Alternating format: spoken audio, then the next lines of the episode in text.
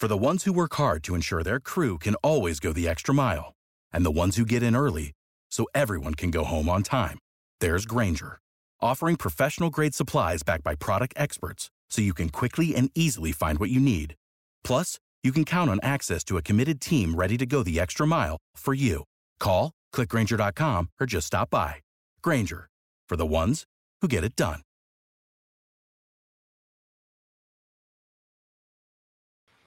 Well, howdy there, folks, and welcome into Millennial Money. Thank you so much for joining us as always today. If you're not subscribed to the channel, make sure you go ahead and subscribe. We do these videos each and every week.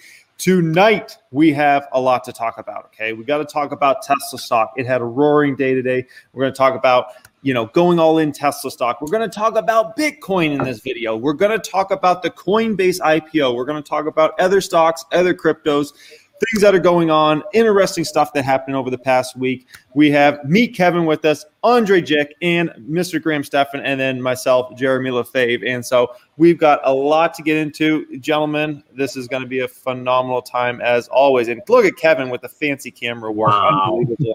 That's fantastic. I, I, can do, I can do half half. Jeremy. Dude, that yeah, looks I'm like the Thanos wipe.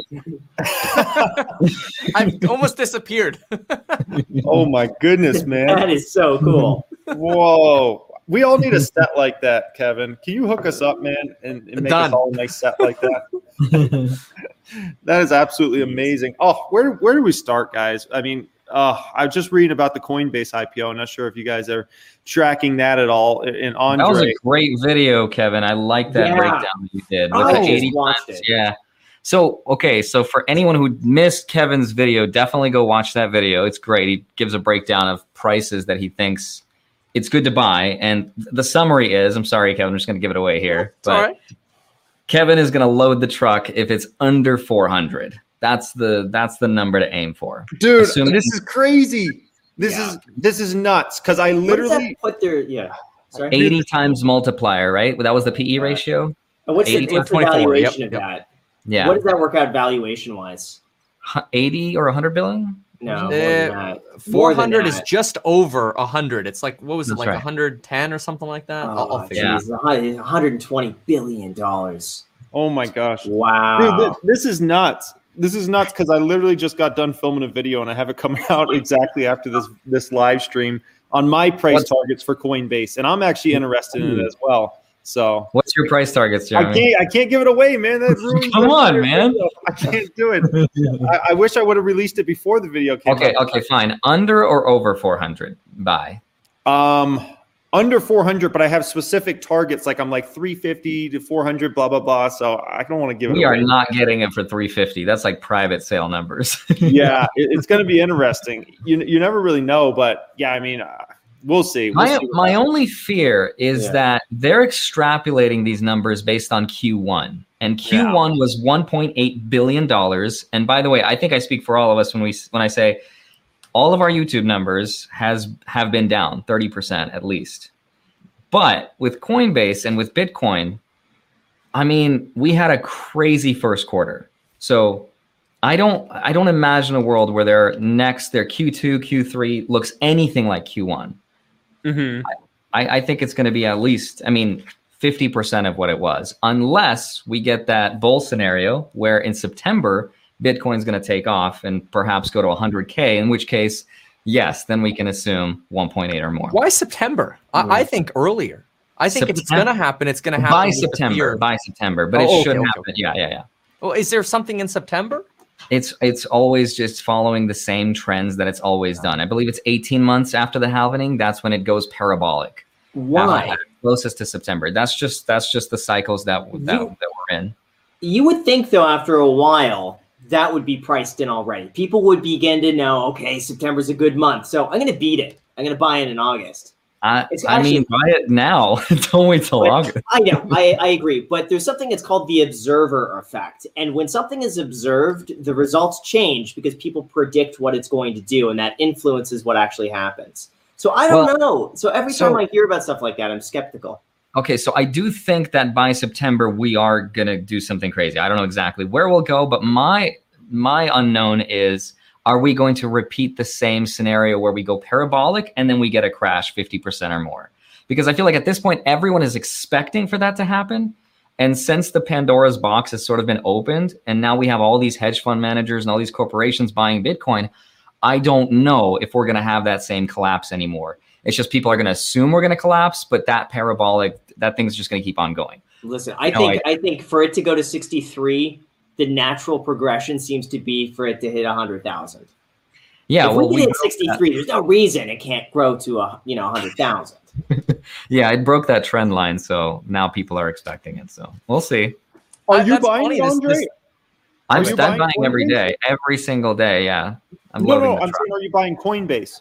Oh, Coinbase. Yeah, no. I, so I just transferred another 50k to my Robinhood. So I'm I have like 70 grand tomorrow to play with, and I was thinking if we if we open at a reasonable range, may, maybe put in like 10k per hour just to see, kind wow. of dollar cost average into it that that's way. It. But that's dude, that's an interesting strategy. 10k an hour. Wow. Okay. Yeah. Just to see what it does, but I'm not 100% committed. I just want to see what we open with. If we open at like 500, I'll be a lot more reserved. I don't know. Okay, so over 500 is probably you're not you're not interested over 500. Not necessarily not interested. I would just have to look into it more. I don't know. Okay. I don't know. I'm a little bit more conservative after 500. Um, but I don't know. Coinbase is so tied. Like if Coinbase is a proxy ETF for all the crypto world, in the ETF of Coinbase, 70 or 80% of its ETF would be comprised of Bitcoin. So if mm-hmm. we get a Bitcoin crash, Coinbase is going to collapse. I mean, it, will be fine, but it's going to crash like crazy. So it's going to follow Bitcoin, which stands to reason that this year it's going to go. It could be a, a thousand dollar stock by the end of this year. Kevin and Kevin, you're only buying if it's under. I haven't got to see your video, but you're only buying if it's under 400. Is am I correct, or are you are you a little bit uh, different as far as price uh, points go? Little, little ranges, so it's kind of like load the boat under four, you know, up to maybe four percent a portfolio, five max. I don't even know if I want to put in that much. Uh, and, and okay. then like taper it down. So you know maybe like up to three percent, four fifty, maybe uh, you know cap out like 1% at 500 but if it, if it goes ridiculous and it's like 5 6 7 800 it's just going to increasingly just turn into lulls what time yeah. do you know what time it's going to start trading or we don't usually it's between yet, 11 and 12 eastern so, oh, so uh, you know, sleep. In, that's good. That's good news. I don't have to wake up at six thirty in the morning to try to time this thing. No, how, no, no. How, they try to go the most popular time that you know they i feel like they, they want as many people watching this as possible so yeah. so they'll watch they'll watch the price action too uh, and uh, then they'll let us know hey this is what what range it looks like it's going to open up for and then they'll just wait even longer to see if it gets bid up even more it's, wow. it's all a psych game man yeah this is crazy. Like, it reminds it's like the youtube algorithm for the ones who work hard to ensure their crew can always go the extra mile and the ones who get in early so everyone can go home on time. There's Grainger, offering professional grade supplies backed by product experts so you can quickly and easily find what you need. Plus, you can count on access to a committed team ready to go the extra mile for you. Call, clickgrainger.com, or just stop by. Grainger, for the ones who get it done.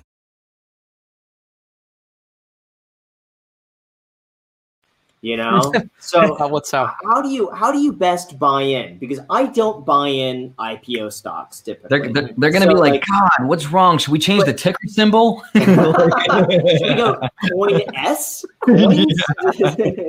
Should uppercase or lowercase? What the no but but really what's the best way to go about this? Because i feel like if you put in a limit order Eh, may, maybe the, maybe it's it's not going to go through as if you did a market order, but maybe the market order gets priced at like six hundred dollars, something crazy. How do you? How I feel you like all the people putting in the limit orders are literally the ones helping Drive them the figure out how to best manipulate us because we're giving them free data. you know? Yeah. So how would you do this? Would you just straight up just wait for it to open and then just sit there and buy market? I would go in with my, uh, uh a pricing strategy, and and if if the price was within my ranges, then I would buy based on an allocation that I came up with beforehand. Uh, to to try to you know time it perfectly on an IPO day, I think is a disaster. Uh, I think there's a really good chance it's going to be above my ranges anyway, and I'm just going to be lulls watching this thing. Uh, and if it's not, hey, then then great, we get to go buy a little bit of it. But uh, yeah, there there is. Um, I mean, look Peloton, uh, not Peloton, uh, Lemonade. I was really excited. I bought Peloton on on IPO day. I bought it for like fifty five bucks. Went to like ninety four dollars, then went to like forty nine dollars, and then I'm like, oh, I should have waited. But you know, now it's at like ninety dollars or whatever, right? And it's gone as high as like one eighty. Uh, then you have Airbnb. Never went back to its IPO price. You look at C3AI, that thing is way below its IPO price. Affirm, way below its IPO price. So, you know, it's hit or miss. Graham, Graham, are- what are- sounds like you might be interested in buying and loading the boat on this baby. You going to be loading the boat tomorrow? What's going on? I like man? listen, I like I honestly I like Coinbase. I've been Okay. using them. I like Coinbase Pro. I think as as far as a platform right now that's that's easy to use for beginners without like insane fees, I think Coinbase Pro. I use them a lot and uh, I'm a fan of the company. Okay. For that reason, I'm out. For that reason, I- I, I like like Robinhood. I, I- Jeremy, you can't you can't keep holding out. Come on, you're the only one that hasn't said I, I gotta hold, dude. I can't ruin a video I just spent all afternoon recording, man. I would rather. Andre just- I don't think it Andre ruin just the video. ruined a video I spent all afternoon recording. Jeremy, I don't think it would ruin the video for the reason that people would want to hear your reasoning behind this. So even I if you would- say it's like, you know, at 350, let's just say, people would want to know why 350 and how would that differ from other people's opinions. yeah. That's what I think. Uh, I would well, watch it if under, you said it. uh, under 400 is what's really, really interesting to me. So, um, and then, ah, man, I don't know if I could go over 500. But the thing is, also, I, I also think about, I'm like, what, what do you think is going to go up more over the next 10 years? Voyager stock or Coinbase stock? Let's say Voyager's at 400 tomorrow. In in you know, or excuse me, uh, not Voyager. Coinbase is at 400 tomorrow, and Voyager's at whatever it's at now, like 25 which stock has more potential upside the next several years like like you know that that's kind of also what i'm thinking about and i'm like are we just getting into the hype around coinbase because that's the new exciting stock but you know obviously a smaller company can can likely grow at, at a faster clip than maybe something like a coinbase so I, don't- I don't know if any of you guys have done that much research on on voyager yet but i'm just like mm-hmm. that seems like a lot more upside maybe more risk but it seems like a lot more upside i'll be honest Coinbase has a great ticker symbol, though. And I remember a study a while ago. Yeah, It yeah. said that easy to remember ticker symbols tend to do better. And there was a Yeah. whole study on this. And if you had just invested in easy to remember ticker symbols, you would be beating the S&P 500. I mean, who knows I if, would- if that's going to continue, but I no. I, I love I love when you hit us with that in-depth stock research there, Graham. That's beautiful. look at look at cake, like Cheesecake Factory, cake. Everyone likes investing in cake. It's Yeah. cake, coin. It's easy. Uh, Ogres easy are not like cake. Yeah. cake coin. Oh boy. Actually, you know what the black swan event to that whole market would be for me? DeFi. What if What what, if it? we get DeFi? Oh, DeFi. what if what if we get decentralized finance and that takes off? What if we get decentralized platforms in the crypto world and they ch- they stop charging fees, they start working, people love them?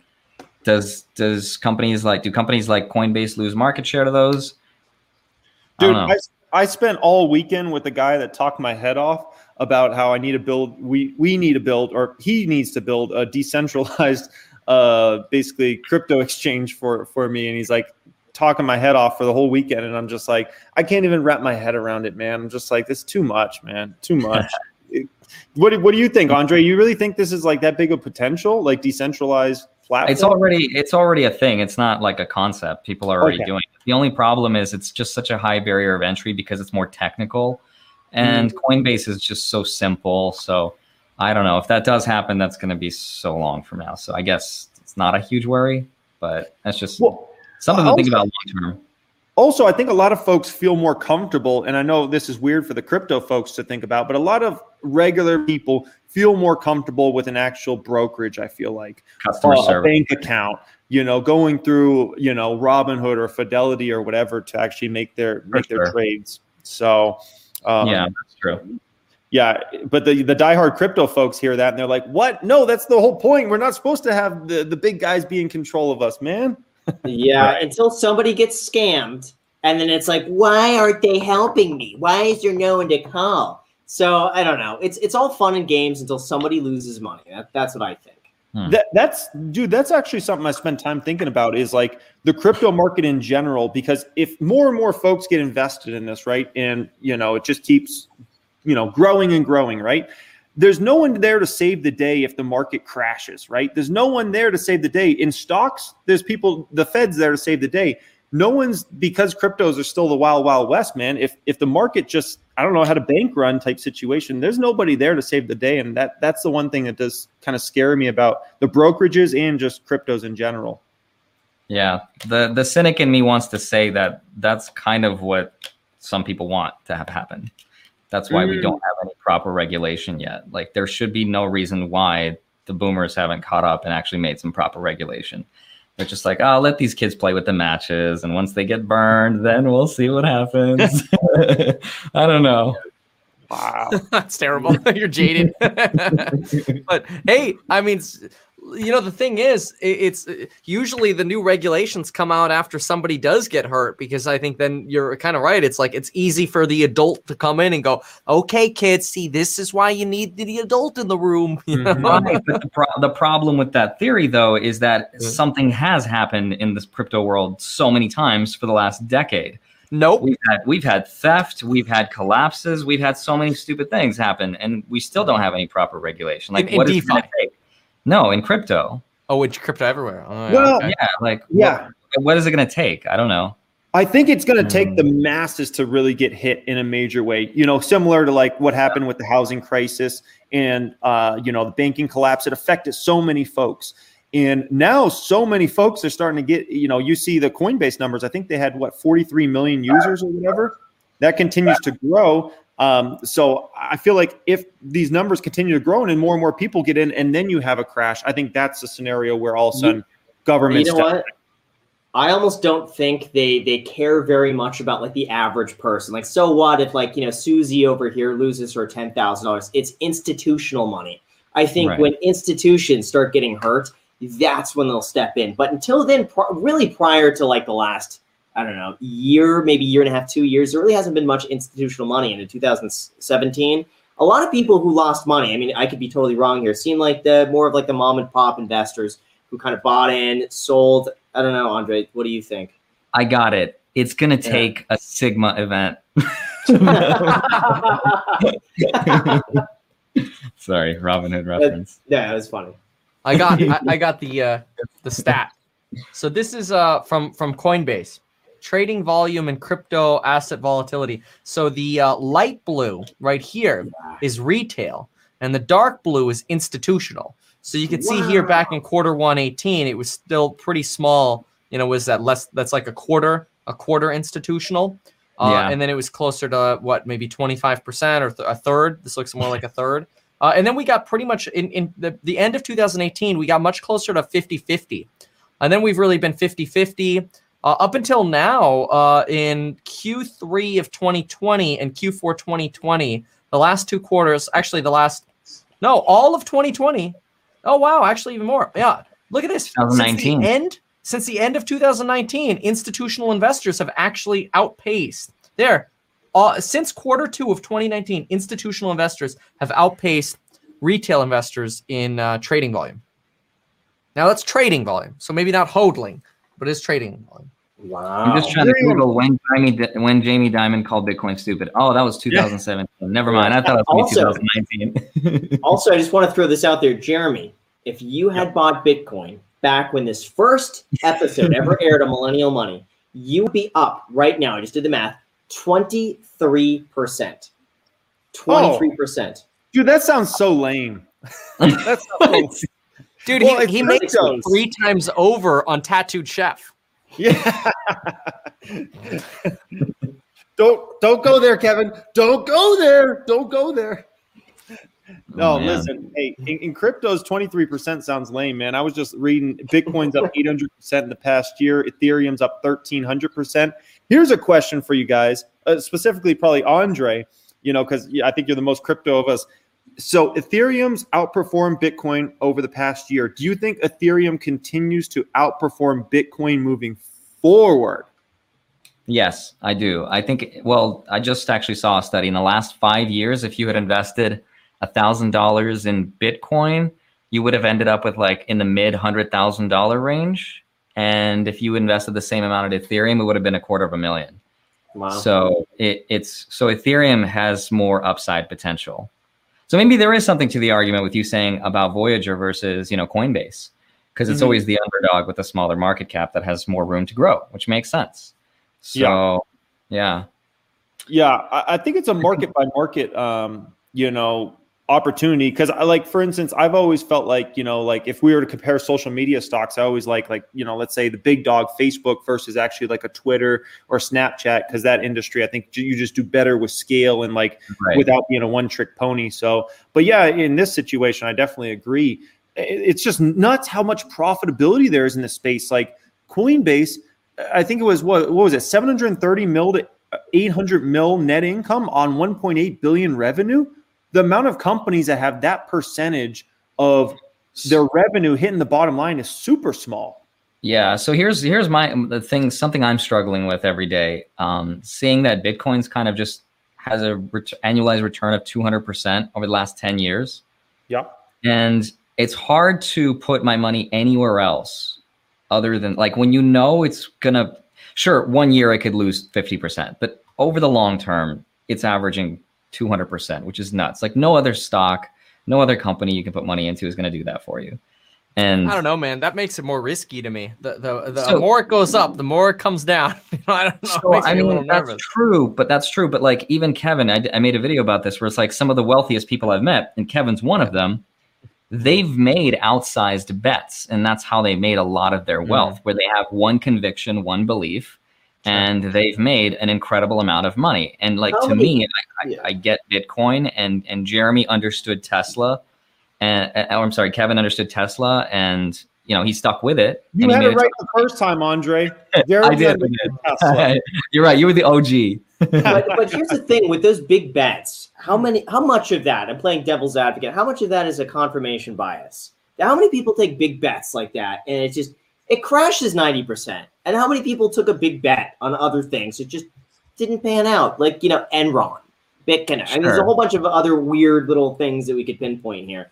Uh, sure. They, they took a big bet and it just yeah, you know, I'm just talking about winners. Yeah. I do agree with you. I do agree with you. I think for most people, they should just stick to broad market index funds. But when it comes to just making actual wealth, I've almost never met people who got that wealth being diversified they've almost always made outsized bets into one or two beliefs that they've had. So, I mean, Graham, that's true of this group too. Graham, to get back to your your your question and your point you made a few minutes ago about when does the government get involved, and I'd love to hear your opinion on this, Kevin, too. But mm-hmm. I I feel like um, it, government's going to get more involved in crypto is if it ever actually affected the underlying economy because enough people were involved where it actually hurt people's wealth so bad um, and it threw the financial markets off so much that it actually affected the economy. I feel like that would be the moment that the government would get more involved and be like, okay, it's time for us to take over this and put in all these regulations. Uh, what do you think, Kevin, about that? Dude. You know, it's one of the crazy things is I almost wonder if uh, people are so worried about inflation that they're taking their money and putting it into Bitcoin to prevent inflation. By putting their money into Bitcoin, they're taking it out of circulation and actually preventing inflation. yeah, that but the market, cap of Bitcoin, the market cap of Bitcoin is so small. I just feel like to Jeremy's point, uh, mm. or going against Jeremy's point, Bitcoin would have to reach trillions of dollars before it even had any significant impact well, on the economy. But, but it's it's everything. What what's the total market cap of all cryptos? It's like gotta be like two or three trillion now, right? I mean, Something that's almost like, like that. absorbing a whole stimulus package, right? The whole uh the whole 1.9 trillion or whatever. And I'm not saying it's all there, but it's it's it's everything, right? It's it's money going into housing. It's money going into stocks. It's money going into crypto. So in some way, it's almost like uh, money going to NFTs. It's almost like all of these new inventions of things that we can invest in and, and speculate on uh, is is a way of of allowing us to have more wealth while not experiencing inflation. It's it's the most bizarre thing. I mean, like the inflation readings today weren't that bad. They could have been way worse. Yeah. Kevin, but what do you think too about the people buying cryptocurrency as a hedge against inflation? What if it turns out that inflation never comes and they right. and they bought all of this Bitcoin with the intention of oh inflation could be five, six percent. and then it's two. Yeah. What do you think is going to, do you think they're ever going to get frustrated or do they think, oh, it's, there's always going to be inflation just looming? It hasn't Uh, come know, I yet, any day now. Yeah, it's it's a it's a big concern of, of mine as well. Uh, that uh, you know, I, I ran a poll on Twitter, and uh, I, know- I realize this is just the retail folks. I, I doubt I have many hedge funds and institutions voting on my Twitter polls. But you know, of the retail folks who answered my Twitter poll, it was like forty eight percent of people invest in crypto as an inflation hedge. And so, yeah, it begs the question what happens if inflation goes away? The Fed was right. There's no inflation. They raise rates to, you know, 75 basis points or whatever, and then we call it a day. And and and, and we have, you know, 1.8, 1.9% inflation, rates are at 0.75, whatever, things are good again. Uh, you know, if that happens, does, does all of a sudden Bitcoin become less desirable? I think Bitcoin becomes less desirable if that happens combined with uh, the opposite of what Andre is saying is happen or happens, and that is instead of seeing these 200% returns, all of a sudden we get this stagnation in price or decline in price over and over and over again, and it just feels like that dog stock that just won't take off. Uh, and uh, then, then I think yeah, slowly people could lose faith and, and uh, circulate out. I feel like Uh, I feel like I we think have a small chance. I feel like we fundamentally disagree on on inflation though, like what it is. That's that's the argument. Is I feel like it already has happened and it's already happening. It may not be in the CPI, but it's in you know everything else. It's in asset prices. It's in basic materials. It's in all the other things. So I don't know. I feel like Bitcoin going up in value is a result of that happening already. So I, Maybe to Uh, say you know, I mean, it may not happen doesn't make any sense because to me it already has happened. Well, I mean, it, it depends what you're looking at, and so inflation is like the most complicated beast ever, right? So, so Right. what, what are we looking at? If we're are we looking at used cars? Are we looking at clothing? Are we looking at That's housing? what I'm saying. We fundamentally disagree what comprises inflation. And Sure. Yeah, yeah, because I mean, definitely. I mean, look, and and even even though I say there might not be inflation, I want to be very clear about that because I think that can get very confusing as well. I think there's going to be a good chunk of inflation, and and already we've already been seeing this inflation data over uh, the past two or three months, uh, as well as the next three to four months. Uh, my expectation is that we kind of go through this curve where it goes up uh, and then it comes back down. I think most folks who think inflation is going to be persistent, here to stay, think it's going to go up and the genie's out of bottle and it's going to keep going and going and going. And there's nothing the Fed's going to be able to do about it until we get rates at 10% and the market crashes, everything resets, great reset, you know, back to zero, or whatever. Uh, it, and so my belief is, yeah, there's definitely going to be. I mean, you look at even even like container prices. Companies are are locking in container prices at at, at twice the price on a 12 year contract or 12 month contract that they would usually. Uh, that's a form of inflation, and that Right. that either get Yeah. gets absorbed by the company in lower margin, or they pass it on to the consumer. Which lately most companies are reluctant to pass along to the consumer. So yeah, I mean that kind of stuff has already happened. I think the the big thing for me is what's going to happen going forward. Uh, that's what I want to know. I want to know uh, in September, in October, are we going to be having this millennial money discussion going? Oh damn, we're at four or five percent inflation now. Like SHIT, you know, has hit the fan. This is really bad. Like now we got to start thinking about some stocks or whatever, right? Are we gonna be having that kind of conversation, or are we gonna go, wow, what a crazy ride it was the last six months? That was a lot of inflation. Good thing that's over. I think to Well, have that crazy. conversation, we have to we have to sorry, Graham, to, to set some variables as far as what we can look at to judge that inflation. Because if we're Yeah. looking at Fed reports and we're looking at CPIs, then very well you'd probably be right because they're consistently telling us it's below what it's like 0.2 percent or something. You don't but believe them. we- if, if well, it's not about beliefs. It's about like, are we? Why are we using that metric? Why are we not using everything else? So let's Mm. Sure. set some benchmarks for ourselves, not what we're being told. So maybe we could uh, put it at like lumber prices and and and whatever it is that we could look at, Yeah. and and compare from now until a year from now, and then see what it is. But Yeah, I'm I, going to tell you what I, what I found was interesting. Anecdotally, it, it ties into this in terms of supply chain issues. Recently, I've been looking at the price of coral. It, it sounds weird, but I'm looking at the price of coral for aquariums. And over the last year or so, a lot of the shipping has been discontinued, meaning the price of existing coral out there tripled in price. Yep. Overnight, it tripled. Well, guess what? People were paying that price because they stopped shipping it. Makes sense. Now they've started shipping again. Guess what's going on with pricing? They all of a sudden realize, wait a second, people are willing to pay this price. There's Right. not a supply issue anymore. but people Graham, it's supply price- and demand. but people are paying the price. And now that's become the new base, even though there's not a supply issue anymore. We exactly. could very well see that in a lot of different things. Uh, people realize, like, wait a second, I could get fifteen hundred dollars more for refrigerators now. Right, and, and that that's the new baseline. It's not just true for coral. It's I mean I'm shopping around for a refrigerator right now. It's insane. I like it's triple the price of everything. yeah, like, yeah. I still have not gotten my refrigerator. I, I don't have a refrigerator yet. It's it's just right. it, it, so like I don't know, Kevin. Uh, my point is, yes, if we look at what the Fed is telling us, you're right. But if we're looking at da- other data that that I don't know how you can ignore, like other material goods and prices of mm. those, we've already seen that inflation across the board.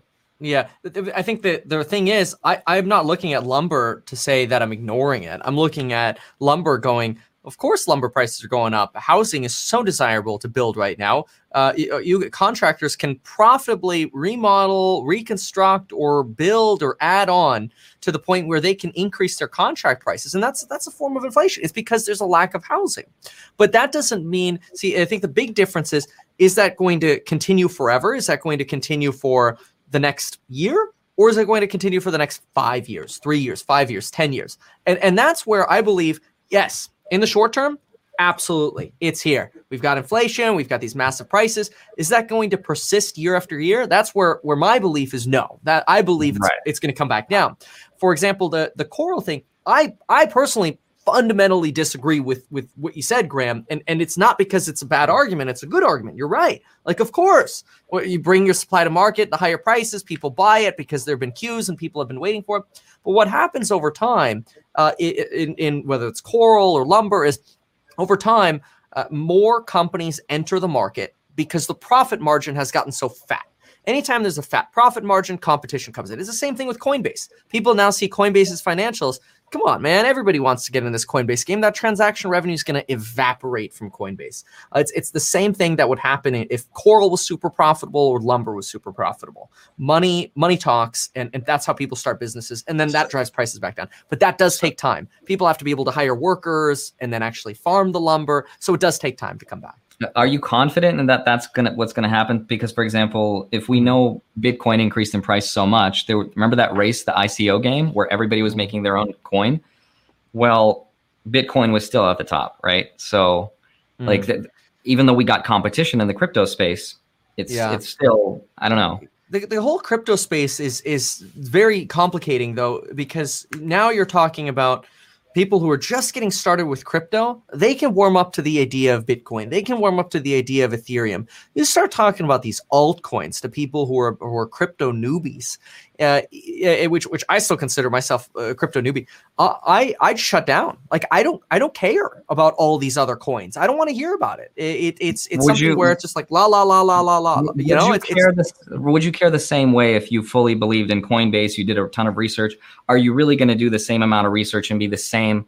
have the same openness to discovering all the other potential competitors if you're already baked into a particular business model Oh I gosh, know, not, uh, well, not so necessarily. It, it's if we're talking about commodities, it's very different. Like if we're talking about you know uh, a, a uh, Doug fir two by four by eight, uh, I don't give a crap whether it's store A, B, or Z. it makes no difference to me. It's the same stick, and I just want to build my house, pass inspection, and be done. Uh, it, it, so you know, it's not going to make a difference to me. I'm going to get the cheapest price I when can. It comes if to I can simple get things, yes, uh, but when it comes to complicated get, things, sorry, when it comes to complicated things like Coinbase, Bitcoin, if I'm mm. a 60 year old boomer and it took me months to figure out this Coinbase thing, am I really going to try to research for for uh, you know a, a 10% less fees? Do I really want to take that time to go somewhere else? Or am I really happy with where I'm at because I've already learned it? Yeah, I, I don't know. If, if someone um, like Schwab, if, if if a big brokerage offers Bitcoin, you type in BTC and just trade it, that would be the end of I think a lot of these brokerages. Yeah, yeah, I, I do think that as as much as it seems like there's a convenience to just staying at Coinbase because the fee is low. Look, I I get pissed off when I go on BlockFi and I want to buy, you know, one Bitcoin, let's say, and it's pricing at 60,600 and I go on Robinhood or Coinbase Uh, and Robinhood, it's at 60,000. And on Coinbase, it's at, I don't know, 60,000 plus a $80 fee or whatever, right? Like, I get pissed off at the thought of buying it at BlockFi or Gemini or any or even Voyager, the companies with the big spread. That pisses me off as as a consumer. Uh, maybe maybe I'm stuck in ways, and initially I don't know. But that as soon as that day comes, somebody comes over my house for beers, and they're like, "Dude, you know, you know, you're paying a big spread." I'd be like, "What? Really?" I look at that, I'd be like, "Get me out of here!" you know, like I want the cheaper price. Right. Oh, that's fair. Oh, by the way, BlockFi, to your point, I, I don't think I would ever recommend anybody to buy Bitcoin on BlockFi. I think they have a pretty hefty premium transfer in. Yeah, yeah, yeah. Uh, fair, fair. Yeah. Hey, but, okay, okay. What would you guys do? Uh, you got to you got to put all your money, every dollar you have to your name, in Tesla or Bitcoin, and you can't sell out till 2030. What do you do? Bitcoin. Bitcoin. Mm. Okay. I- am Tesla. Hands down. too. I'm sure te- Kevin, you're you're Tesla, right? Tesla, yeah. okay. Wait, you saying all of all of my money? Every, every dollar. I would go with Tesla. Wow. I, I'm the underdog here. The risk. I just wouldn't want the risk. Just I, I, I think we're going to see the greatest transfer of wealth in the next 10 years, just like every generation's seen before. And I think Bitcoin's going to be that next one. We've already kind of seen that though with with no, the, we the have illness. not seen anything that, close to the what illness was a huge transfer of wealth. No, not what in the next 10 years. I would say it was pretty significant. It was. We'll see, we'll see if, if yeah, but but here's the thing. But institutional buy, like wealthy people are already buying Bitcoin. I don't. I don't. I, I think if there was a transfer of wealth, it would have happened between the price of Bitcoin being a dollar and sixty three. Bro, Bitcoin is at a trillion dollar market cap. That's a tenth of what gold is. Like, we haven't even reached parity with gold but, yet. But but who has the money to buy in Bitcoin right now? It's people with disposable income. So I feel like the people, people have been saying that since 10k. People have been saying that about Bitcoin since 10k. like, who has the money to buy a single Bitcoin at 10,000? Oh my god. Right, but Nobody- but if if but for a wealth transfer, I feel like that would have been for people to buy in at a dollar, and here it is today, or even a thousand dollars, and here it is, you know, sixty-three times more. All I would, you guys I would argue, I would argue that uh, what we've seen over the last year was a greater wealth transfer than what we will see with cryptocurrency. Because I feel right now the knowledge is out there and people would be buying in, especially if they have disposable income. We'll see. Give us 10 years and we'll come back revisit. All right. Reminds me. Yeah. Yeah. Andre, like, you know, if we think about Bitcoin, like most people just buy Bitcoin nowadays, at least the high, high majority, because they think it's going up and they say it's a store of value. Okay. Sure. But does Bitcoin ever become more than a story of, I think it's going to go up. So let me put some money in and it's a store of value? Does it ever become something more than that? Or is that just going to be the story for the next 10 years? I don't know how to answer that because that could be same the same thing could be said for the stock market. Why do people buy stocks? Because they want to sell it back for later for more. Like, yeah, that's just how it works. That's how but, we human but, beings tend to function when we invest. We want to turn one dollar yeah, into two. Yeah, but I understand that point. But at the same time, if let's say we're talking about Tesla stock, we're like, well, because they're going to produce this many cars, the company's going to do this much. They'll be able to throw off this much net income. They'll be able to grow into this space. They're already Those doing prediction models. That's that's not any. That's a prediction model, though. Well, you can also look at what's going on in the real world today. You could be like, well, the Teslas are on the road. So I'm just saying, like, I don't think. I, I mean, I would say probably less than one percent of people are buying Bitcoin today based upon like what's going on in the real world when it comes to Bitcoin. Uh, do what you disagree? Well, well, here here's a good, I guess, use case scenario for it that I, I don't think people in the first world think about much because, um, to me, uh, Bitcoin is is the best instrument to bring third world countries into an economic relevance. So, like, if you live in a country where your savings rate is eroded by a corrupt government who keeps printing money, then by buying Bitcoin and holding your wealth in it, that allows you to be at least insulated from corrupt countries like that. So, as a use case for those people, it's very much more so than just a speculative bet of like, well, in 10 years, someone else could buy it more than whatever. What's, but like, what's to stop those countries from banning it? If, if oh, they have banned it. Some of them have. You know what happens when that happens? You run the greatest marketing campaign.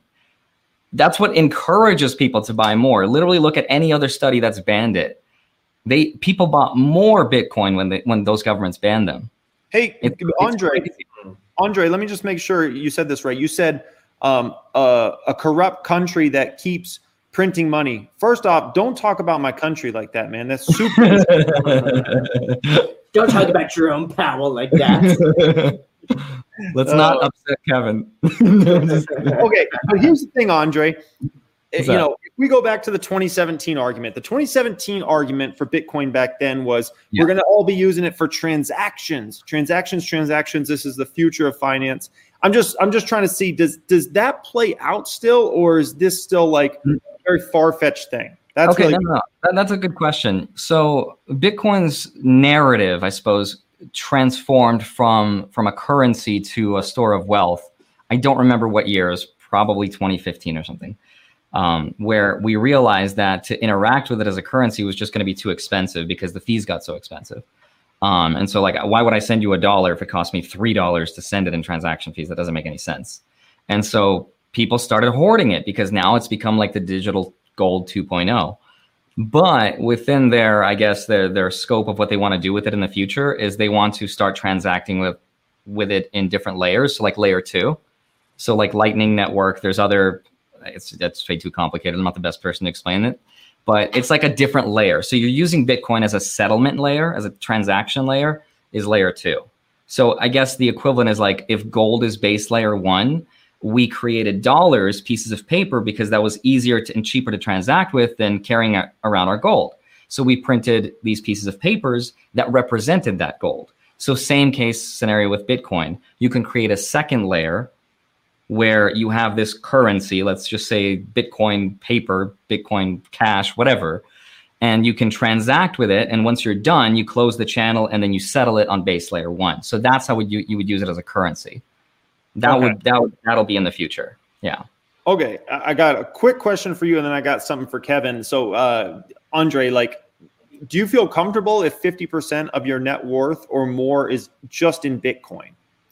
It's kind of already thirty percent. Okay. You don't you yeah. don't mind taking it to 50%. No, I'm I'm so I don't care about the volatility. Like I've, I've been through it so many times. Yeah. Okay.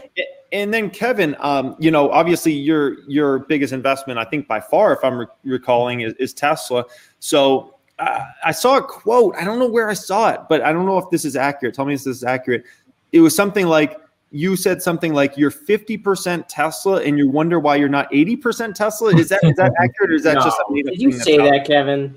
Uh, yeah, I actually did. I, I did say why? that. Uh, it's oh, uh, jeez. It, it's something that, that uh, honestly, when, when I when I do my evaluations on companies, I just I compare uh, different companies, and yeah, I mean, there's so many wonderful, wonderful companies out there. Like I love uh, my Etsy, my Apple, my Amazon, you know, whatever. Uh, and uh, much love to the other ones I didn't mention as well. But um, there's just something about Tesla having having its hand in every cookie jar that I care about. Uh, and it's brilliant. I mean, even Kevin O'Leary said that Tesla uh, is is almost kind of uh, like an index where you just get so much you have so many different uh, uh, things that it touches. It's in batteries, it's in cars, it's in uh, it's in the energy market for for like home energy storage and that. It's incredible. And every time they make a decision, uh, like the the video I did on the Vegas loop, it just it blows me away that you know m- I feel like 99% of Wall Street looks at that that Tesla loop in Vegas and they're like, "Oh, cool. Okay, yeah, great. the system for the, the the convention center. Oh, awesome." What they're missing is how this is totally a Trojan horse to the legalization yeah. of autonomous driving throughout the entire country. Uh, and it's these things that I think are just so brilliant. So yeah, I, I loved that video, by the way, uh, Kevin, that you posted about that loop. I hadn't seen it, so you picked up a news piece that just for some reason. Why wasn't that on the front of CNBC or CNN? I feel like they yeah. buried it for some reason. I thought it was such an interesting video. He tried to do that, oddly enough, in Los Angeles. He wanted to go around the 405 freeway starting in Culver City. And Los Angeles was like, nah, you, you can't do that in our city. Las Vegas, I'm so happy that they, they said yes. And I think it's going to be a fantastic use case as proof that like this works. And just imagine if they did a if they did a loop from LA to Las Vegas, oh. your car could be in a little tunnel like that, and it gets charged along the way And all of a sudden, you could get there driving 120, 150 miles an hour safely with no traffic. That would be tremendous. I would be That living would in Vegas. Yeah.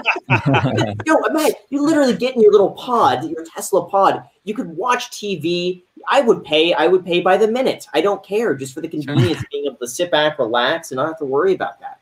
I love Yep. it. yeah. Kevin, It's, it, Kevin, It's do you fun. have do you have any um because I personally don't have any sell price for Tesla, like um, you know, for the shares I have, but I have a very small position compared to you. Your your position's crazy big. And so do, is there is there any price Tesla could be at tomorrow that would make you say, I'll sell this stock? Any price. There really isn't because I I haven't even I feel like if I'm gonna sell, I almost have to do like a sell analysis on a company because if if there's just a price swing in a stock, it's it's easy to get emotional about a stock and sell. Uh, but w- what I like to do is when I sell, I like to do a sell analysis and go, okay, i- i- did my thesis change? Do I really feel that I have a better opportunity somewhere else? Uh, with Tesla, I don't even think about thinking about that analysis. Like it, it, it hasn't even unlocked, and and it's not something I even remotely care about. There there are plenty of other things I could think about before that even comes to the forefront. So no, even if Tesla were two thousand dollars tomorrow, I'd be like, well, that sucks. I can't buy anymore. Speaking of uh, really quick, I just want to mention Dogecoin hit 11 cents. oh my yeah, god. saw that. that is that big, Graham? That's huge. It was just at like it was just at like six cents. I feel like 24 hours ago, so it basically doubled. Why did did somebody tweet Thanks, about? Elon. Wow. What, It's what so is the crazy. deal? Why do some people call it Dogecoin and other people call it Doggy Coin? That that I'm still trying to understand. Andre, you want to Some people are not cultured. No, I'm kidding. no, I don't. I don't know why some people call it doggy coin. It's supposed to be pronounced Dogecoin. I don't even know why it's Dogecoin because I, when I found it, I was like, yeah, doggy coin. That makes sense. Look at that. Absolutely straight line. insane. Yeah, that's crazy. Wow. My Every God. everyone for some reason is uh, is just is just piling money into crypto right before the Coinbase. Yeah. Uh, Makes me wanna Oh, sell. Yeah. Should should I sell all my crypto and just pay down margin? You know what? By the way, uh, I want to point this out. This is a bit of a little conspiracy here, but I noticed Robinhood when you go to their little crypto portion, they have Ethereum family, Bitcoin family, and then they have a little tab that says altcoins. mm. And right now, there's only two uh, altcoins in that new tab on the update. It Ooh. makes me think that maybe they put that little altcoin tab there because they're planning to put more altcoins. Thanks, Kevin. Hmm. They're planning to put more in there. And Yeah. it makes me think that, like, you know, whatever they put in there, just just add uh, 300% to it, basically over time. Oh, a thousand percent. Yeah, that's exactly what happens. That's what ha- that's what happened. Yeah. That's called the Coinbase effect, but it's going to Yeah. be called the Robinhood effect soon. Yeah. But yeah, Yeah. no, I noticed I noticed that in the update, and immediately I'm like, what else is going in there? There's no way they're putting a tab there for two things. That would be that would be stupid. They're adding But- but on. back to- they've got something. But back to what Yeah. sorry back, back to what kevin said about just, just owning 100% in, in tesla it's it's kind of like what warren buffett said where it's like your first best idea is never as good as your second so it's like once you really believe in that s- one thing It's such BS. It's such It's that's true. such a BS thing. but it's but it's true in literally everybody in this room BS. Hundred percent BS. Hundred percent BS. okay I do like I found way better stocks in recent years than I found in my first five years of investing. Right. Um, I'm sure I'm gonna pro- hopefully find way better stocks in five years from now than I'm finding today. Because like every if I judge myself off a five year basis, I look back and I'm like, five years ago I was a joke compared to what I am today. Five years before that, I was a joke compared. You know what I mean? Like, and you should always be able to look back in life and be able to look at yourself. Us as YouTubers, we should be able to see a maturation process over two years and be like, oh, that thumbnail we were doing two years ago was so trash compared to today in that title, right? And um, so I, I'm 100% in disagreement, unless it's maybe like a business you're starting. Uh, I could understand maybe that is like, okay, it's your, your, your best business. But outside of that, man, investments, no. Like if you, if you found your first, your best investment in your first few years, like you, you, you deserve an L for that. Like you better come along with some better stuff. i don't know if i follow with that but right, okay i don't know if i Oh. follow the logic I, I, don't disagree with I don't disagree with what you said. I, I don't follow how it connects with what I said. well, you're saying your your first idea is your best idea or whatever. Like no, no, no, no, not not not at all. I said your your first best idea is never as good as your second best idea. Oh, okay. I got what you're saying. I thought you were saying like yeah. Okay. No, no, no. I'm not saying your first idea is the best idea. Then uh, okay. that's not. Yeah. Your video feed keeps cutting out, Andre. We got to get you better Sorry. internet, man. hey, by the way, really quick, I just want to mention before we continue, for the first time ever, we have 10,000 live viewers. So thank you guys so much for doing that. Really quick, if you haven't already subscribed, we got to get to 100,000 subscribers so Jeremy can actually finally buy $2 million worth of the Bitcoin if you subscribe. Yeah. You just keeps going up every episode. every episode it gets more. so just subscribe. It takes you a quick second before you forget, because otherwise it's like you're going to go about your day, you're going to forget. So just thank you. Just subscribe, tap that little button. Thank you. Yeah, the, the way we relate, by the way, is a month of Kevin's income. So every month it's gonna go up. uh, oh my goodness. So let's go back to Tesla here for a minute because it, it's interesting. So uh, there's obviously a lot of YouTubers, right, that are extremely heavily invested in, in Tesla.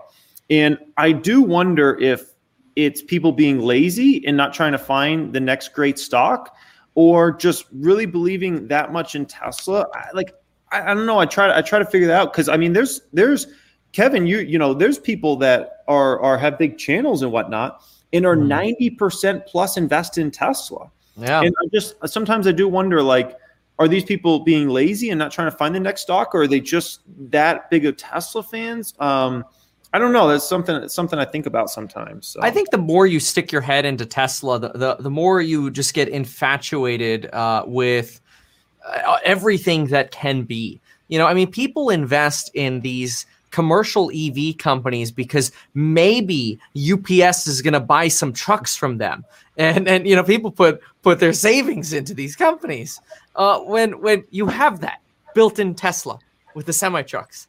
People invest. I mean, then, then you look at. In fairness, you, you look at you look at insurance companies, uh, car insurance companies, whether it's Root or, or whatever, car insurance companies, and it's like, oh, maybe I want to diversify, invest in insurance.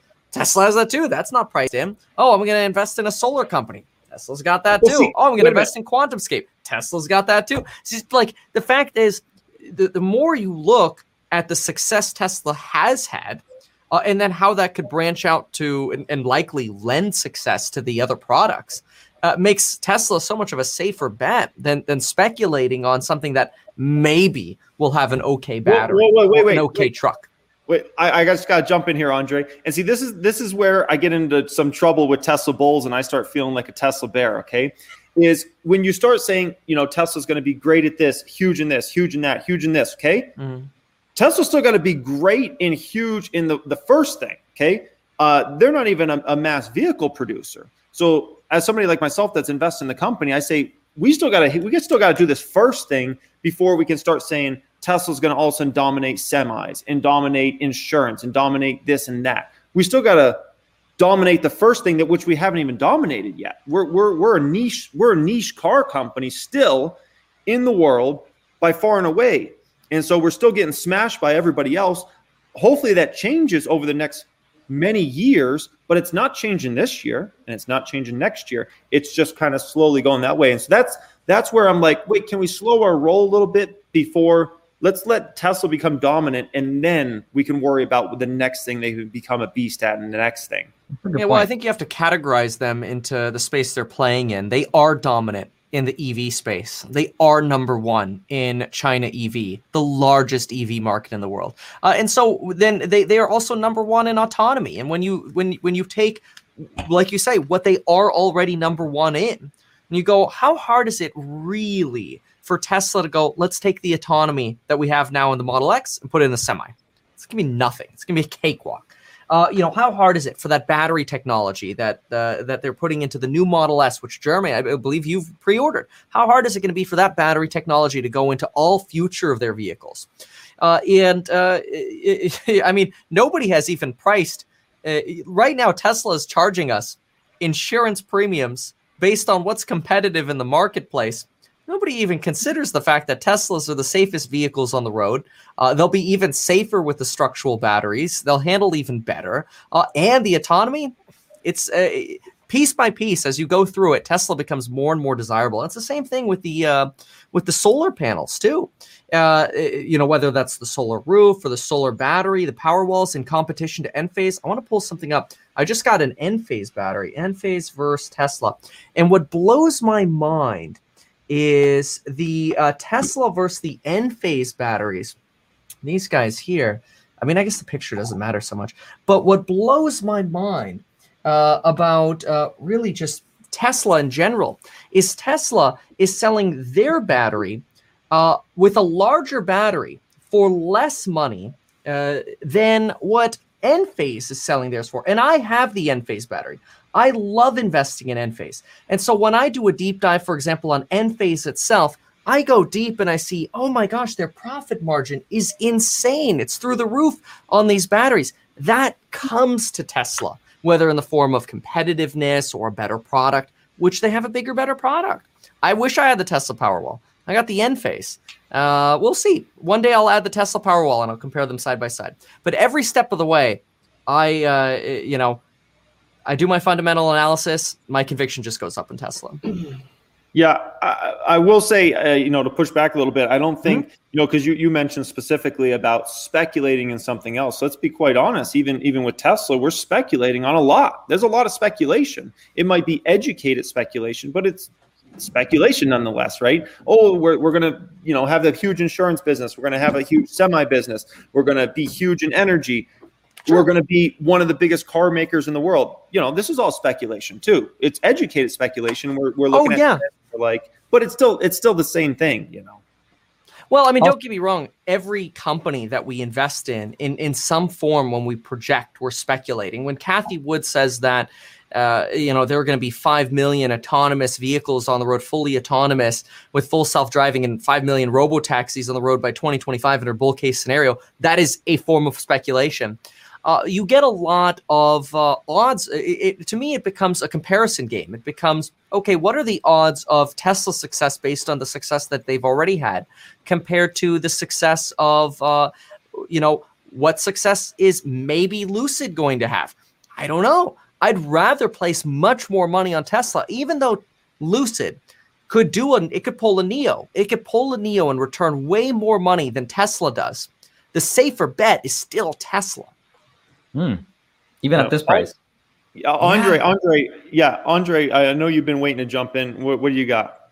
Yeah, I didn't want to interrupt you, but um, how much is uh, Elon's? I guess how much of a role does Elon play? Because I know he's a very visionary guy. He's obviously very intelligent, but how, like, without Elon, would Tesla still be as visionary? Would it still in the future play in the industries that today it promises? And how much oh. of the 4D 4D chess that that Tesla plays today is responsible because of Elon. And if it wasn't, if he wasn't uh, around, that affect anything? Yeah, I'll say this: I think Tesla's at a much better place than they've ever been. Um, but I will say, Elon Musk w- was to pass away tomorrow. Tesla's down twenty percent in a day. Um, mm-hmm. if, if, you know that was to happen and Elon Musk was just gone, or if he just like left the company, he's like, no, I'm no longer working for Tesla. The stock's down 20%, if not more, in that in a day. Um, a lot of people are, let's be quite honest, invest in that stock because of Elon Musk and the belief right. that Elon Musk is, you know, one of the most special people in the world, and he's going to continue to, you know, separate Tesla over time. But I will say they're at a much better place. There's probably, I mean, in times in the past, like you know, Tesla was not even in a healthy enough place where they probably could have survived without Elon. Because Elon just, if he wants a billion dollars, snap his fingers and he's got a billion. Like people just begging to give their money to him, right? Um, and Tesla needed that in the past. They don't need that nowadays. So, you know, I don't know if you have a perspective there. I, I, agree with that. I'm, I'm not even saying it from a financial perspective. I'm talking about the stuff that Kevin was talking about, which is like this brilliant 4D chess that he plays. And, and, and is it his team or is it him doing that? Like, as far as, entering all these different industries and, and the strategies that he's doing with regulation and all these other things. Is that is that his doing? Is that his team? Like would, would they be able to fulfill on that promise? Money yeah, well, most of it's a team i'll be honest. And i know a lot of people that work you know at, at pretty decent you know positions at tesla. And, and man these people are are brilliant. Like they are, you know, some of the best of the best. And I can tell you, Tesla works their people to the bone. Um, you know, from several people inside the company uh, that I know, everybody I've ever known that actually works at Tesla says they're underpaid and they work to the bone. And uh, they're talking like, you know, the burnout is is quite substantial, but they also have a huge belief that they're changing the world. And that's what keeps them around. So even though they feel they're underpaid, and even though they feel like, my gosh, this is like more than I would work at probably any other company, they feel like they're doing something good for the world and they are inspired by the mission of Tesla. And that's what honestly keeps a lot of these folks around. But it's it's no, most yeah, it's not like Elon's like doing this stuff. Elon's just kind of big vision and yeah. then everybody executes. Well, well, that's what I'm saying. I, I I know that they have a great workforce and that they're really passionate. I'm just saying, as far as a visionary, he's such a visionary that like without such a visionary, is there anyone else to replace that direction and direct that workforce the same way? But well, couldn't you say I, the same thing about um, uh, Apple. Apple? Yeah. Yeah. Right, Steve I, Jobs. I mean, people felt the same way, and I feel like the company is still evolved and uh, adapted and done really well. Yeah, I guess I, I don't. I think it would be a lot farther ahead if he was still around, but I, I don't think they've innovated anything Maybe. quite quite as much as when he was. You know, here's an iPad. Here's this thing that you didn't know existed that now you need. yeah. AirPods. Like, right. Well, I get. Is that so revolutionary though? I mean, uh, yeah. Oh man, that, that's interesting. Yeah. Um, Apple, man, I will. I was having a I don't know debate or a talk with somebody recently about that, and um, how you know we were talking about like when do our smartphones get replaced? Because as of today, like our smartphones are everything, right? And it's like how long does this last for? I would say at least probably the next five years, but at some point something's going to come along that's going to replace our smartphones. And it's like, who's the company to do that? And I know Facebook has 10,000 engineers working on augmented reality and virtual reality. And I think you know, Facebook's in a really good position that if they wanted to disrupt the smartphone, um, they could potentially. I feel like Apple doesn't want to do it because their whole business is driven through the iPhone, right? And so, uh, but Steve, the funny thing about this whole situation is Steve Jobs used to have a, a great saying. He said, "If you don't disrupt your own business, somebody else right. is going to come along and disrupt your business." And right. now Apple's in this position where they got they don't want to they don't want this to ever be disrupted right? They want to just continue to make this a little bit better each year. well, that's what i'm saying. When you lose visionaries you yeah. go the safe route right? That's what i'm saying. Yeah. so with elon he is a visionary. Without him do, does tesla go the safe route? That that's my whole point is is is you know you lose you lose the steve jobs. That's that's I, the I would be worried i'll be honest. I don't know if if tesla has a number two visionary for the overall company. Um if they do i don't know who it is. Um, you know, their designer of the cars is amazing, but do they have that that number two there that's a visionary? Not usually. And the reason I think it is is because if you if you run a company, you don't want two visionaries really there because you're going to end up butting heads. Sure. You want you want a bunch of it's like you know i i want people around me who are executors who can i can give them the vision and i'm like guys let's go do this and then this person does this and this person does that. If you got eh, you know if you got another visionary you're just going to butt heads and i think that's mm-hmm. you know if tesla has that person i don't know who they are. I don't think they really have a visionary. They have a phenomenal designer on the team i right. can tell you that though. From right. so that's yeah. So yeah, and I guess the crux of my point is just saying a lot of what your money is invested into is Elon the person as well because he is such a visionary, and I and I I hope he stays around for as long as possible. He's incredible. But and, and a lot of, and a lot of your investment, Andre, is on hope. I'm just kidding. I'm just kidding. Okay, just kidding. no disrespect, but, uh, but but seriously, uh, you got to admit, Andre, a lot of Bitcoin investment is on hope. Do you disagree or do you agree? Hope. Uh, what do you mean hope? Can you clarify? Well, what does Bitcoin actually do? Oh God. oh geez, now we're going down this. do not devolve on me, Jeremy. Do not devolve. I, I just, I'm just, I'm just, I'm just trolling, man. Okay. Graham, come on, man. Tell me what Bitcoin does. Tell me one thing. it make it makes money. It makes me profits. That's what it does.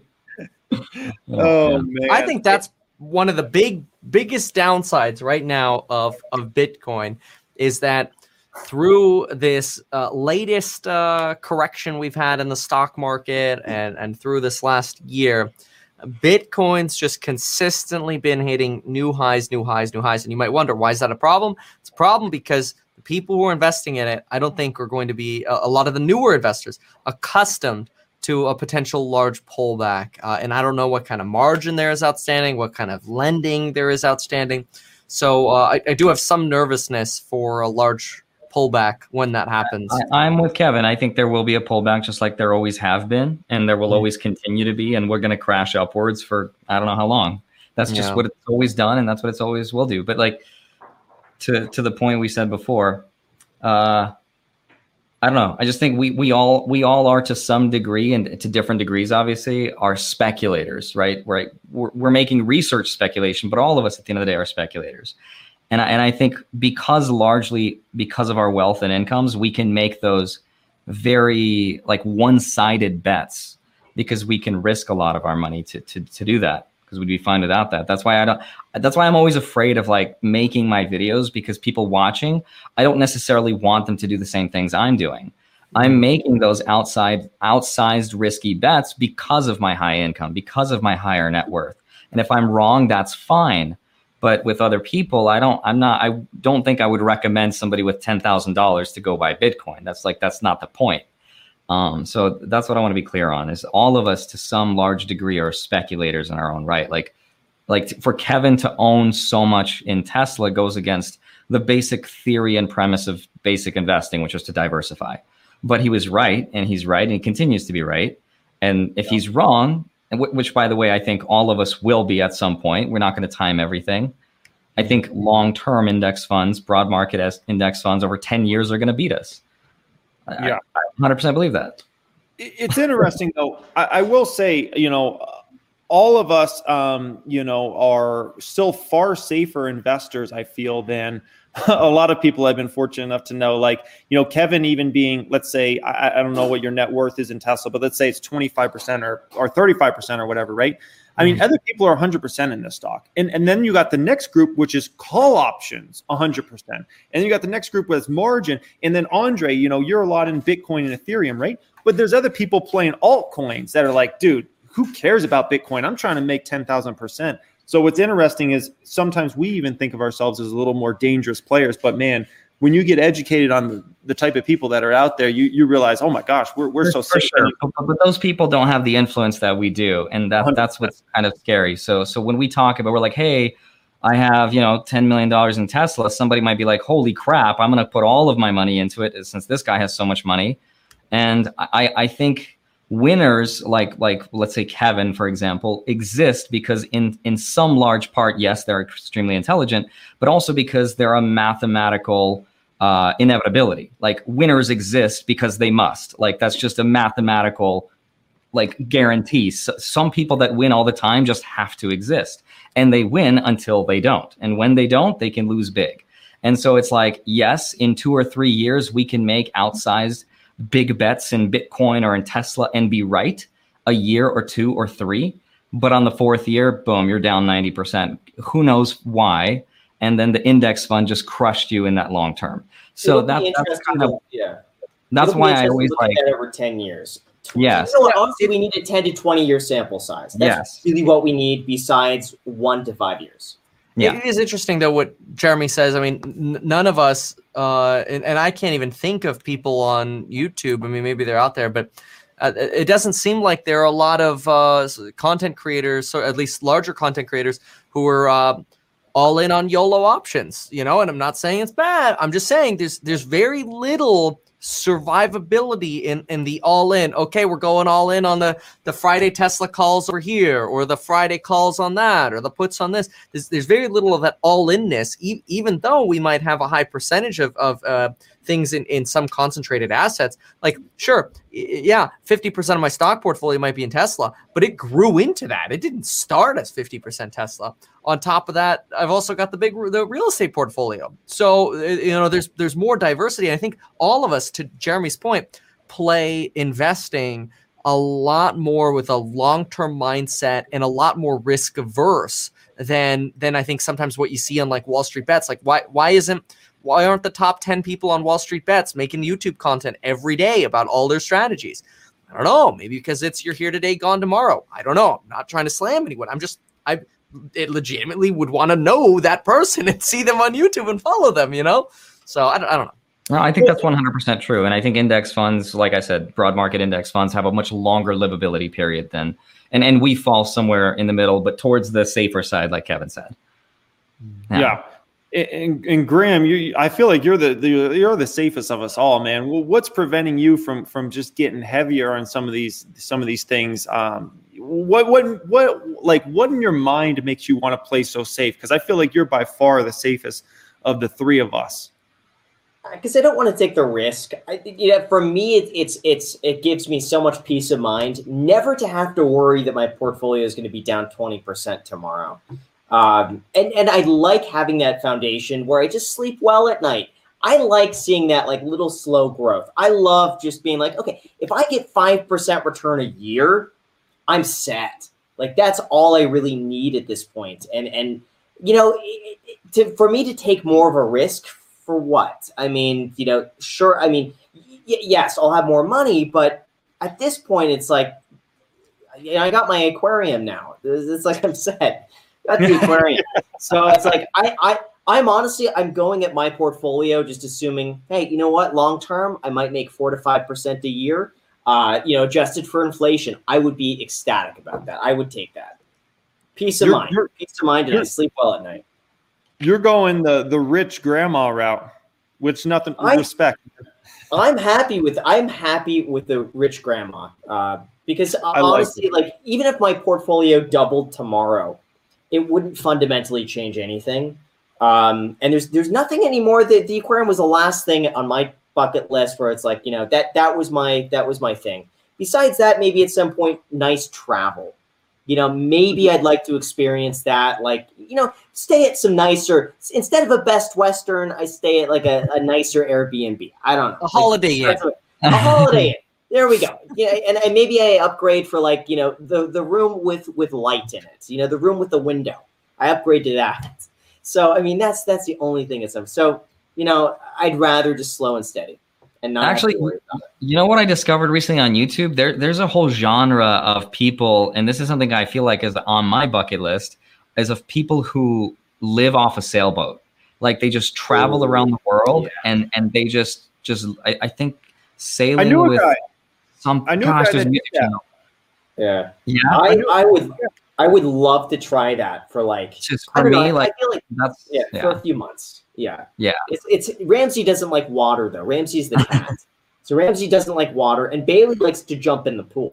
So that could be a, a dangerous combination between them. hey, hey uh, is your yeah, pool filled now, Graham, or what's going on yep. with that? Yeah, it's completely uh, it's completely filled. The gas company is coming on uh, early May to turn on the gas. Right now, the pool is about 68 degrees, and uh, it's pretty much all completely done.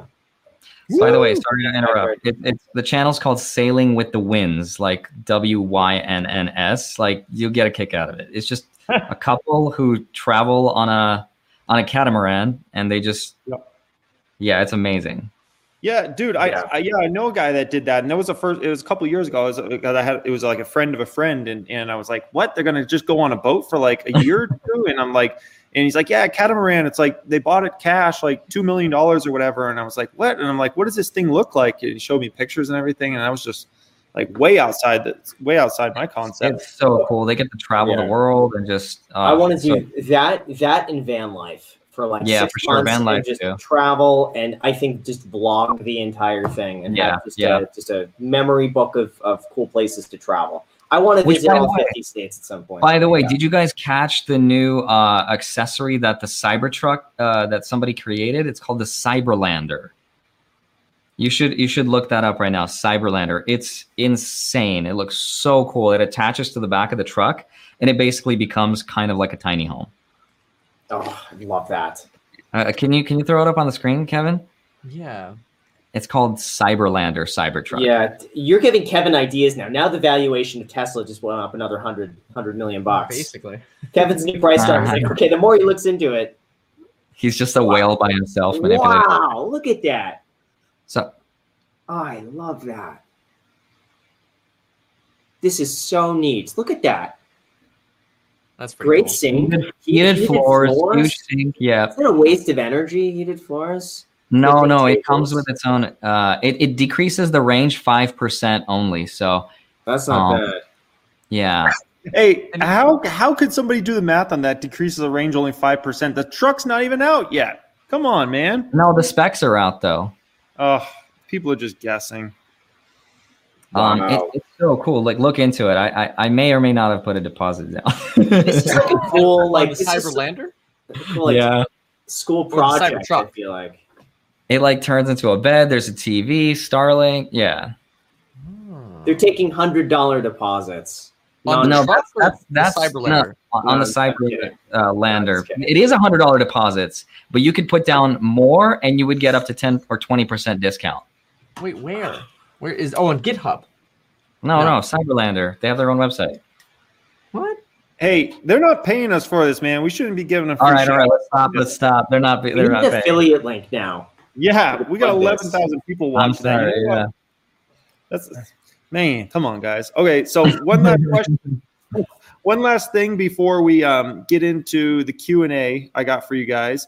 Um, Kevin, uh, I heard you were being sponsored by the meat industry. I'm, I'm just kidding. I'm just kidding. I'm just kidding. Um, that somebody somebody said that comment the other day. Like Kevin, he's being funded by the meat industry. He's hating on plant based Oh stocks. It's just stupid. Why But do you think it's Kevin? hey, uh, so uh, what what did you guys buy this past week? Any stocks, cryptos, anything you guys bought this past week before we go into Q and A? Uh, more Bitcoin for me, and then I loaded up seventy grand for the Coinbase thing tomorrow. Okay, Graham. Yeah. Uh, I'm looking. I bought a, this. This is turning out to be a pretty bad investment. I, I bought the dip on Fisker a little bit. So now I'm like, Wow. I bought like five, well, five grand. I bought five grand more. So now I think my total Fisker position is like 36, 37 in Fisker. Uh, and then I bought more uh, S&P 500. That was really it. Nothing else was substantial. What about you, Kevin?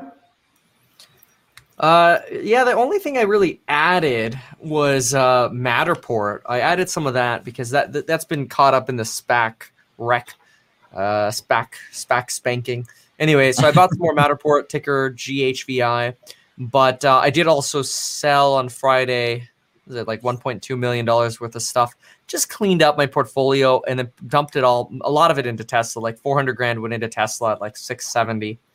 Wow. Uh, and so uh, and then the rest got kind of sprinkled out a little bit but yeah i i found out because i was talking to my jp morgan dude i'm like come on man like i got i got all this money in in, in smaller positions i want to clean this up and they're like oh well i don't know if you could do it Uh, the guy apparently didn't know he put me in touch with somebody he's like oh just send me a spreadsheet of exactly what you want to sell what you want to buy and i sent him it he called me while i was on a live stream uh, I think it was one of the private live streams. But anyway, I answered the phone, eh, or I think I called him, but what it doesn't matter. And I'm like, I just I gave him verbal authorization, and he emails me back a couple hours later. And He's like, "Oh yeah, cool. We've traded all those stocks for you. You know, no commission or whatever. At least I, I didn't think so.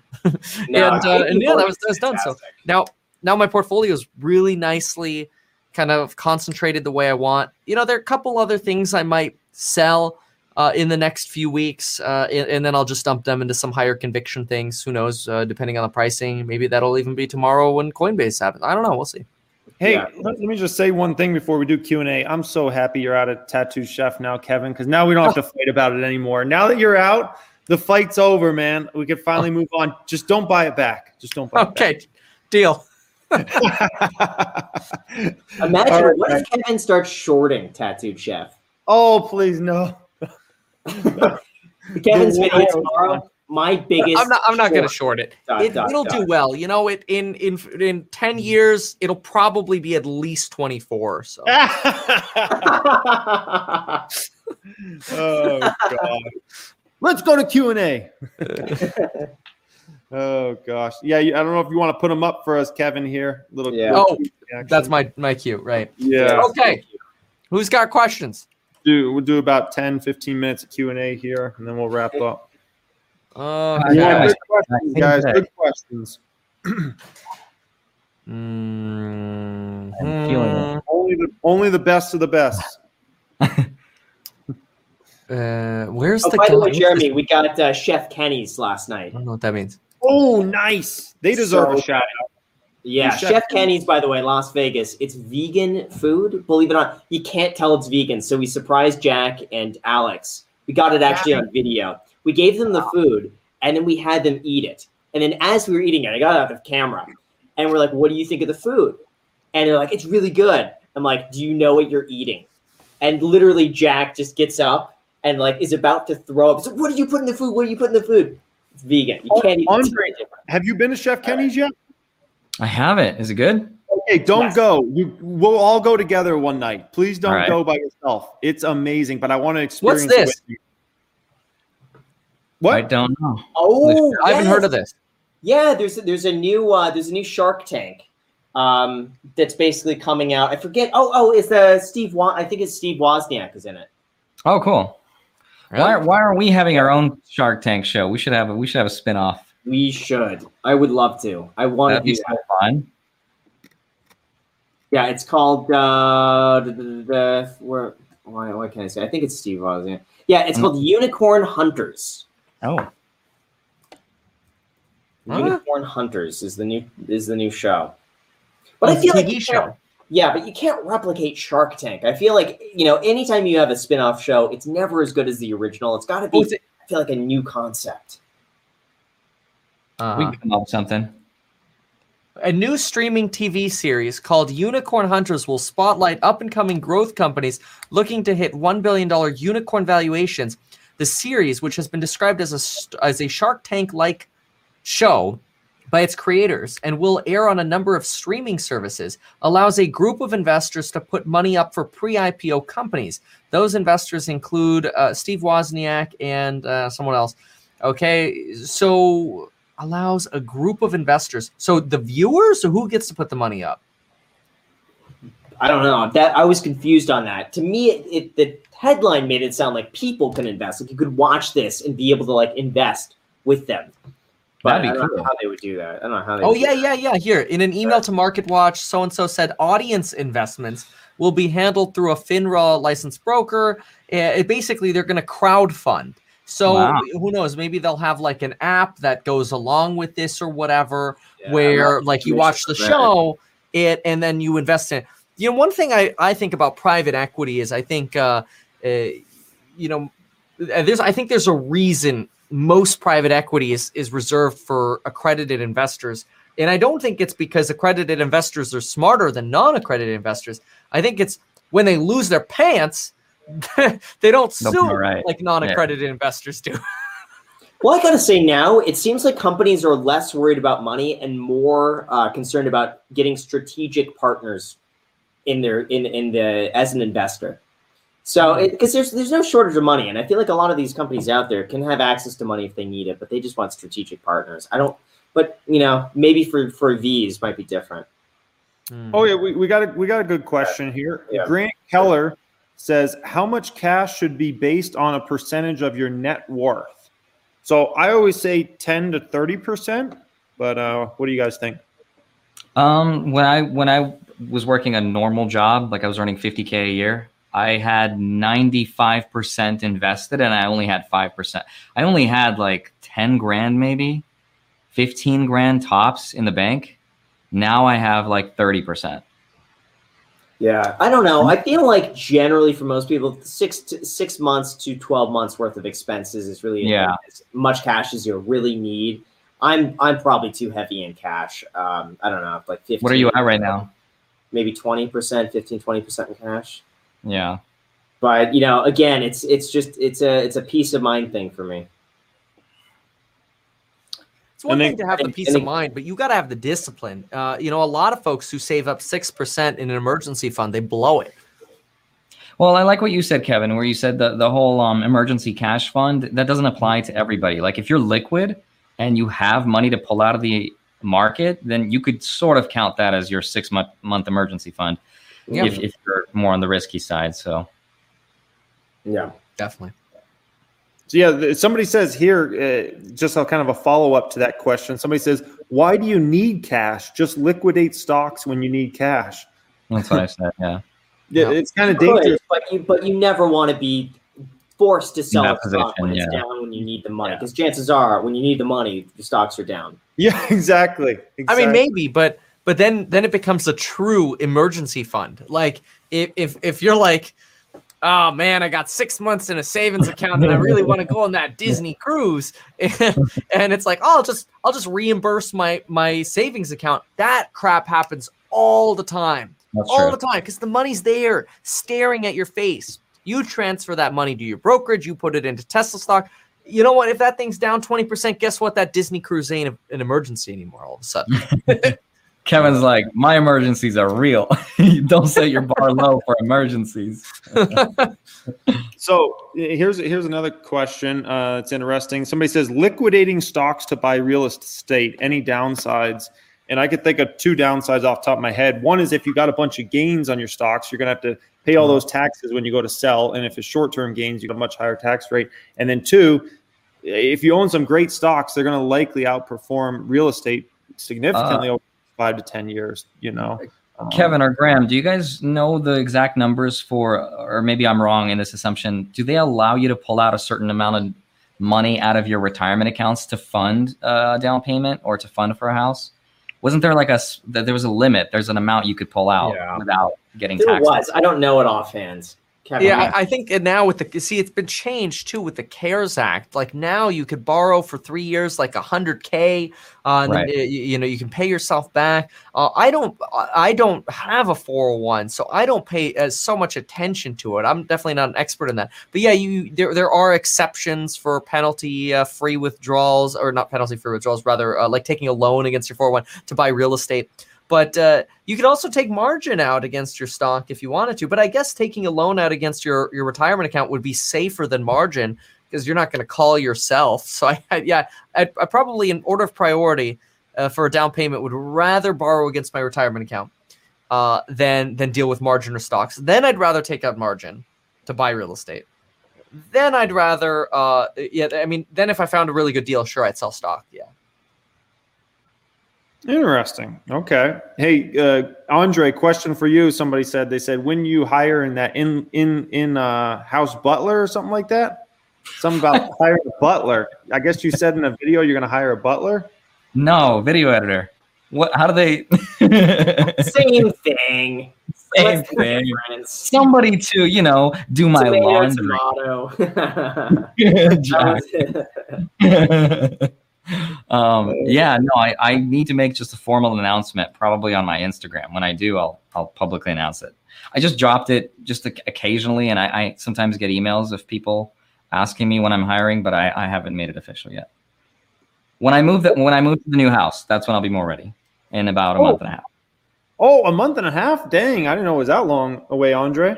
A lot of a lot of repairs and upgrades. Oh, Not no. repairs, upgrades. Upgrades, yeah. Wow. Holy smokes. Okay, we need one last good question to end it on here, guys. Uh, we need something here. Somebody says, uh, has Graham ever considered opening one of those big walk-through aquariums? Oh my god. What do you mean big walk-through aquariums?